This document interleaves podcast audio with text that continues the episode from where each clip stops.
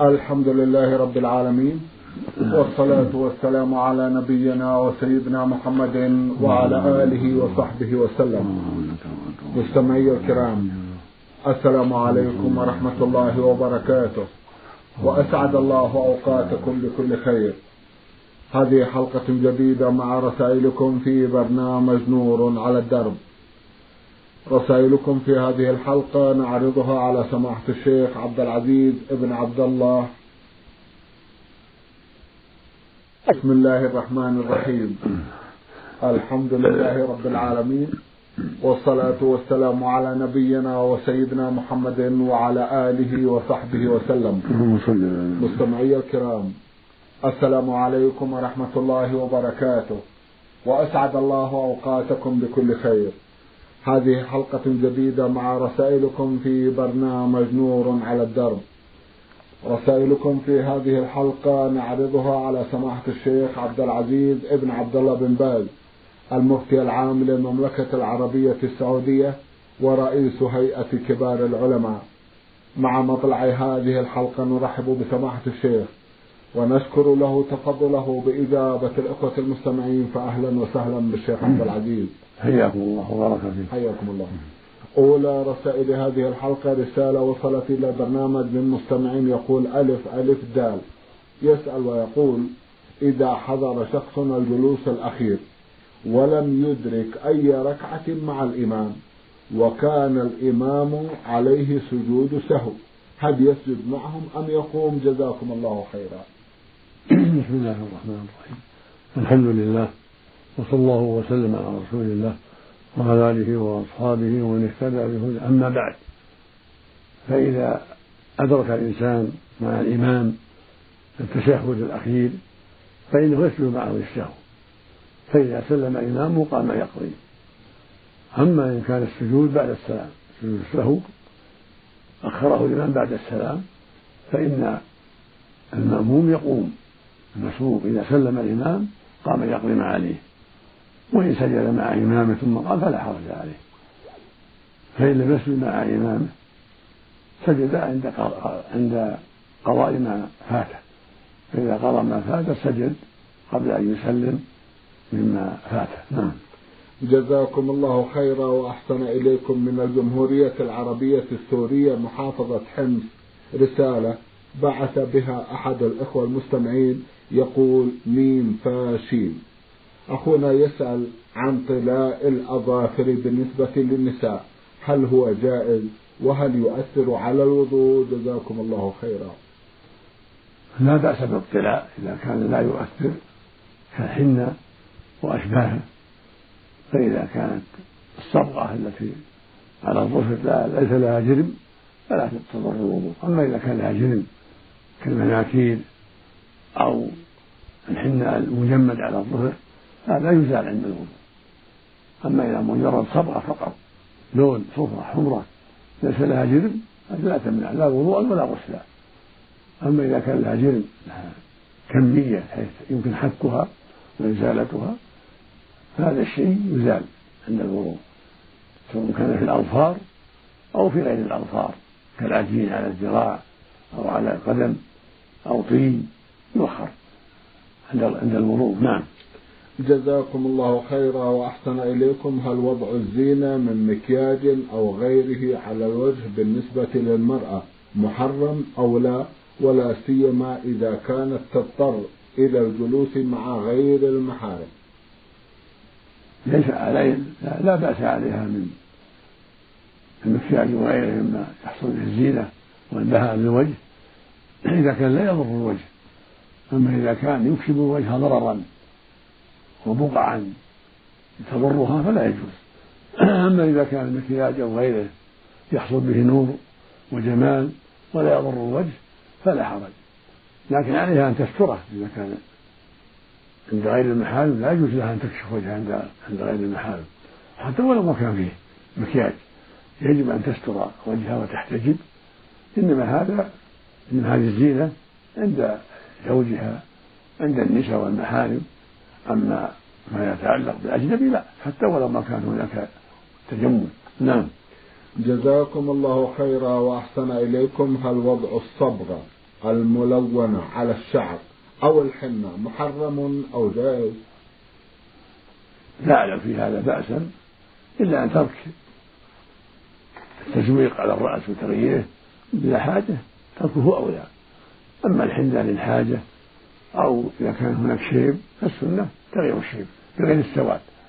أما الألوان الجديدة التي يفعلها الناس الآن بتزويق الرأس من سواد إلى حمراء وإلى صفرة ترك هذا أولى. وإن فلا أعلم لأنه يشبه الحنة. لكن تركه من باب الاحتياط خشية أن يدخل في قوله في ما ذكر الله عن الشيطان أنه يأمرهم بما يغير به خلق الله. فيخشى أن يكون من هذا من هذا النمط. فإذا تركت المرأة ذلك احتياطا حسن. أما فعل الحنة فالحنة من عهد النبي ويفعل لا حرج في ذلك. نعم.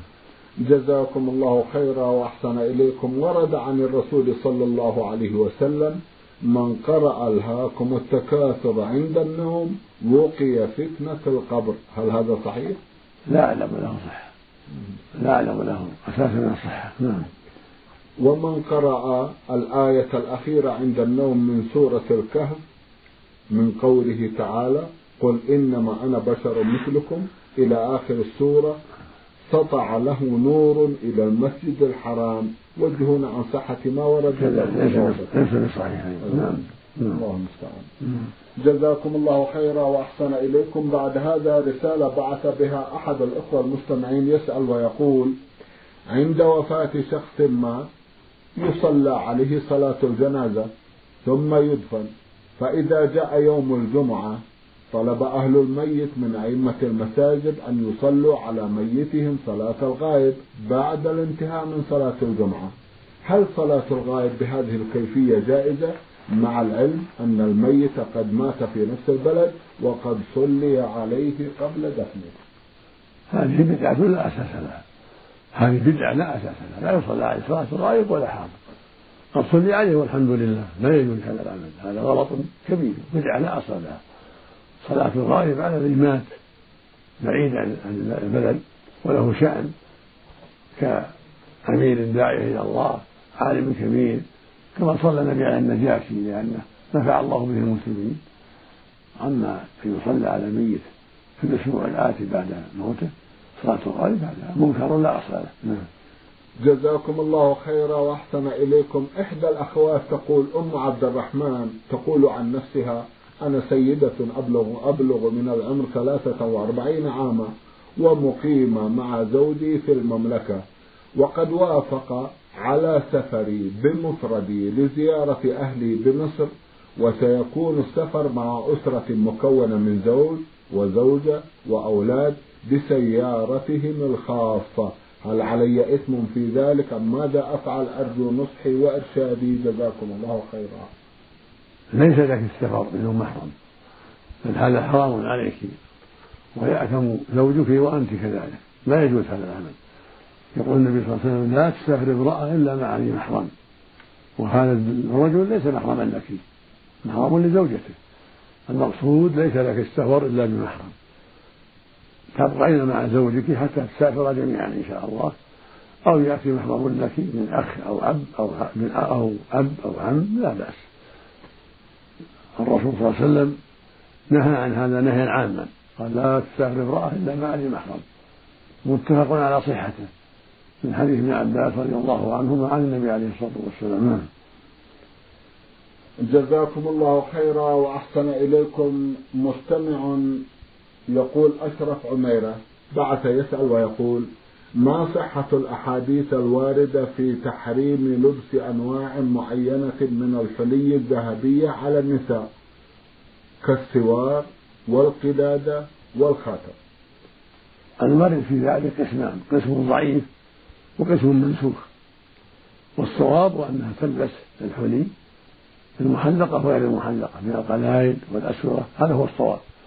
وهو الذي عليه أهل العلم. وحكاه جماعة من العلماء إجماع أهل العلم. أنه لا بأس على المرأة بلبس المحلق من الأسورة والخواتم. لا بأس بها هذا هو الصواب. أما ما أفتى به بعض إخواننا من منع ذلك هو غلط. لا وجه له. بل النهي عن هذا منسوخ وبعض ذلك ضعيف لا, لا صحة له. والصواب الذي عليه أهل العلم أنه لا حرج في ذلك.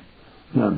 جزاكم الله خيرا. ما صحة الحديث الوارد في عدم خروج الزوج الذي بنى بزوجته حديثا من بيتها لمدة معينة؟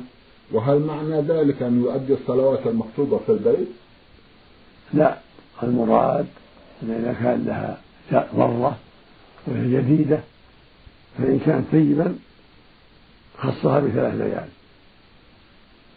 ثم يدور على نسائه. وإن كانت بكرا لها سبع ثم يدور وعليه يخرج الصلاة وغير الصلاة من حاجاته. المقصود أنه يخص الطيب أول ما يتزوج بثلاث ليال ثم يدور إذا كان له زوجات. والبكر يخصها بسبع ثم يدور مع خروجه في الصلاة وغيرها مما يجب عليه. نعم. جزاكم الله خيرا وأحسن إليكم. ورد عن الرسول صلى الله عليه وسلم أنه أرشد الصحابة أحد الصحابة رضي الله عنهم إلى أن يقول لا إله إلا الله وحده لا شريك له.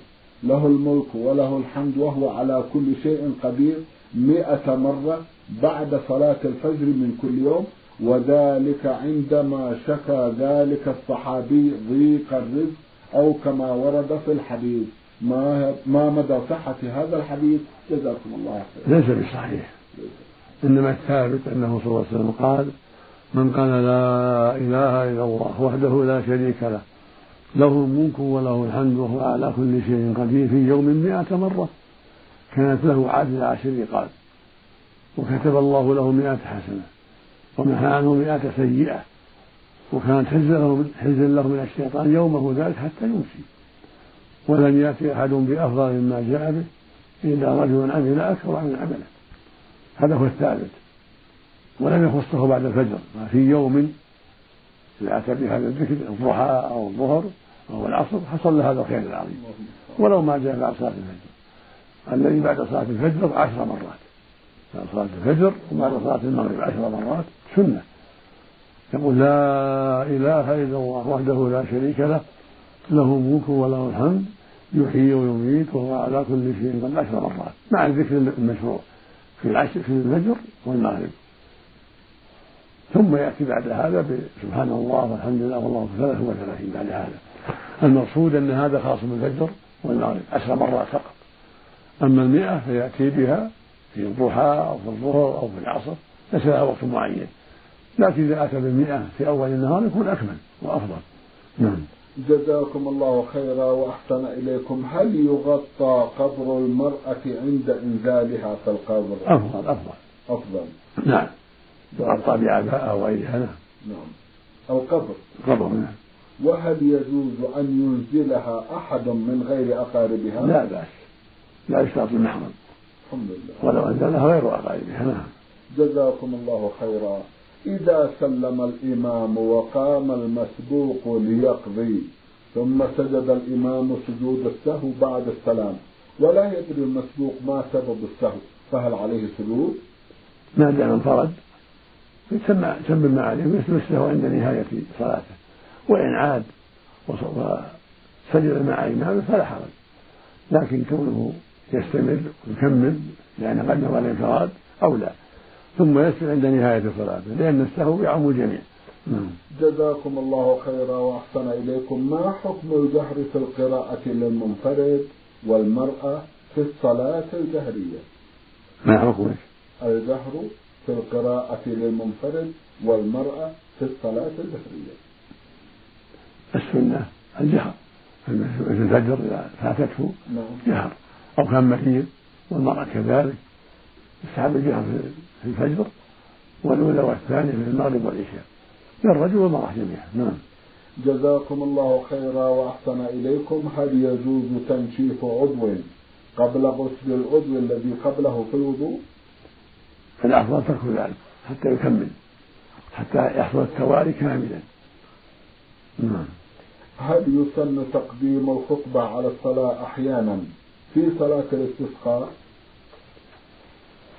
جاء هذا وهذا. إن قدمها فلا بأس وإن أخرها فلا بأس الأمر في هذا واسع نعم. جزاكم الله خيرا وأحسن إليكم ما حكم تأخير الدفن؟ يوم أو يومين لحضور أقارب الميت. السنة الإسراع والمبادرة بالدفن ولا يؤخر. إلا الشيء يسير ساعة ساعة ساعتين حتى يحضروا إذا كانوا قريبين. أما يوم لا النبي عليه الصلاة والسلام قال أسرعوا بالجنازة. فالسنة الإسراع بها والبدار بها ولا تؤخر إلى أن يأتي أقارب من بعيد يوم أو يومين لا. يصلي على قبرها. إذا جاء القريب الحمد لله. صلي على القبر ما لازم تأخر الجنازة. نعم. جزاكم الله خيرا وأحسن إليكم المستمع عين ميم بعث يسأل ويقول هل قول فاذكروا الله يذكركم آخر خطبة؟ سنة؟ لا أعلم. في هذا شيئا استعمله الخطباء ولا أعلم رد فيه شيء. لكنه من عمل الأئمة والخطباء المعروفين من أهل السنة والجماعة. ولكن لا أعلم شيئا في هذا عن النبي صلى الله عليه وسلم. إنما هذا معروف بين الخطباء من العلماء المعروفين علماء السنة. نعم. بارك الله فيكم. بمعنى أنه جائز سماحة ما أعلم فيه. أو ما أعلم له مانع. الحمد لله. ما أعلم له مانع. الحمد لله. نعم. إذا كان شخصان يصليان في الجماعة ثم أردت الانضمام إليهما فهل أكبر قبل أن أقدم الإمام أم أقدم الإمام ثم أكبر؟ وهل الأفضل تقديم الإمام أم تأخير المأموم؟ الأمر في هذا واسع كان في الساعة قدام قدم الإمام. كان الساعة خلف تأخر المأمومان. ويكبر سواء بعد تقديم الإمام أو تأخيره. كل واحد. يكبر مع أخيه خلف الإمام نعم. جزاكم الله خيرا. وبالنسبة للتكبير يحفظكم الله. نعم. سواء كبر قبل قبل قبل تقديمه أو بعد تقديمه. المهم أن يكون تكبيره بعد الإمام بعد تكبير الإمام لا يكبر إلا بعد تكبير الإمام بارك الله فيك. لكن كون الإمام كبر قبل أن يتقدم لا يضر نعم. أو قبل أن يتأخر إن كان يتأخر. نعم. جزاكم الله خيرا. هل يشرع الدخول مع شخص قد شرع في الصلاة لتكون جماعة؟ حسن إن شاء الله. هذا هو الأحسن. لأن الجماعة مطلوبة. فإذا شرع يصلي وحده وجاء آخر وصلى معه فحسن إن شاء الله. جزاكم الله خيرا. إذا سلم علي شخص وقت الخطبة هل أرد عليه السلام؟ بالإشارة. رد بالإشارة. كالمصلي. يرد بالإشارة. نعم. جزاكم الله خيرا. ما حكم وضع علامة على القبر؟ لا حرج. وضع علامة حجر أو عظم أو حديدة. أما الكتابة لا. لا يكتب شيء. لكن بحجر يضعه هو عظم أو خشبة خشبة أو شبه ذلك لا بأس. النبي أعلم على قبر عثمان المقعود لما توفي رضي الله عنه. جزاكم الله خيرا وأحسن إليكم. بعض باعة السيارات في الحراج يقول لمن يريد أن يشتري؟ اعتبر السيارة كومة حديد. أي يعم العيوب التي فيها فهل هذا جائز؟ الواجب انه يبين الحقيقة لا, لا يدلس على الناس لأنه قد يقول هذا الكلام حتى لا يطلب لا يطالب بشيء. الواجب إذا كان يعلم عيبا يبين ولا يقول هذا الكلام يقول فيها عيب كذا وكذا وكذا ولا يعلم غيره. إذا كان صادقا نعم. جزاكم الله حتى خيرا يكون حتى يكون المشتري على بصيرة. طيب. المسلم أخو المسلم. نعم, نعم. جزاكم الله خيرا. نعم. مسلم قرأ الفاتحة وهو جالس للتشهد سهوا. ثم قرأ التشهد بعد ذلك فهل عليه سجود سهو؟ أفضل. لا يجب لكن أفضل. الحمد لله. ورد في حديث أنه إذا وسوس الشيطان للإنسان في الصلاة فيدفع بالاستعاذة والنفس على اليسار. فكيف يكون النفس إذا كان بجوارك مصل؟ هذه السنة. النبي علم عثمان بن أبي العاص ذلك لما أخبره أن الشيطان شغله بصلاته نعم. قال له انفث عن يسارك ثلاث مرات وتعوذ بالله من الشيطان. قال عثمان ففعلت ذلك؟ فأعانني الله منه. ولا يضركم عن يسار أحد. جزاكم الله خيرا وأحسن إليكم من الرياض. حي الخليج رسالة بعث بها المستمع عين ميم خا يقول هل يلزم الإمام السكوت بعد الفاتحة وما مقدار السكتة ليس على ذلك دليل ولا يلزمه السكوت. من فعل فلا بأس ومن ترك فلا بأس. لأن الحديث في هذا الباب ليس بثابت. واختلف العلماء في ذلك. منهم من رأى هذه السكتة بعد الفاتحة حتى يقرأ المأمومون الفاتحة ومنهم من لم يرى ذلك. فالأمر في هذا واسع. لا تلزم السكتة فإذا شرع بعد الفاتحة وقرأ فلا حرج. والمأموم يقرأ وإن قرأ إمامه. يقرأ الفاتحة بينه وبين نفسه ثم ينصت. لقول النبي صلى الله عليه وسلم لعلكم تقرؤون خلف إمامكم. قلنا نعم. قال لا تفعلوا إلا بفاتحة الكتاب فإنه لا صلاة لمن لم يقرأ بها فالمأموم يقرأ بها في السر والجهر. فإن كان هناك سكتة قرأ السكتة وإن كان إمامه لم يسكت قرأها وإن كان الإمام يقرأ. يقرأها سرا ثم ينصت لإمامه هذا إذا كان جهرية. أما إذا كان في مثل الظهر والعصر يقرأ الفاتحة وما تيسر معها لأنها سرية نعم. جزاكم الله خيرا وأحسن إليكم. لي جيران هداهم الله لا يصلون مع الجماعة في المسجد مع أن بيتهم قريب جدا من المسجد. وقد نصحهم الإمام عدة مرات فلم يستجيبوا ماذا نفعل حيالهم؟ جزاكم الله خيرا. عليكم النصيحة لهم بالحكمة وكلام الطيب ولا تيأسوا. عليكم بالنصيحة لأن الصلاة في الجماعة واجبة. النبي عليه السلام قال من سمع النداء فلم يأتي فلا صلاة له إلا من عذر قيل ابن عباس ما هو العذر؟ قال مرض أو خوف. وجاءه رجل أعمى يستأذن الصلاة في الجماعة قال يا رسول ليس لي قائد لائمني إلى المسجد. فهل من رخصة أن أصلي في بيتي؟ فقال له النبي هل تسمع النداء بالصلاة؟ قال نعم. قال أجب. فإذا كان أعمى ليس له قائد. وقال أجب. كيف بالبصير الذي قد عافاه الله وهو يسمع النداء يجب أن يحضر الصلاة مع الجماعة. فإذا لم تنفع النصيحة وجب رفع أمره إلى الهيئة أو إلى الإمارة أو المحكمة حتى يؤدب. نعم. جزاكم الله خيرا وأحسن إليكم. ورد في حديث لرقية المريض بسم الله تربة أرضنا بريقة بعضنا يشفى سقيمنا بإذن ربنا. فهل معنى ذلك أن يأخذ الراقي ترابا من الأرض ويضعه في فم المريض؟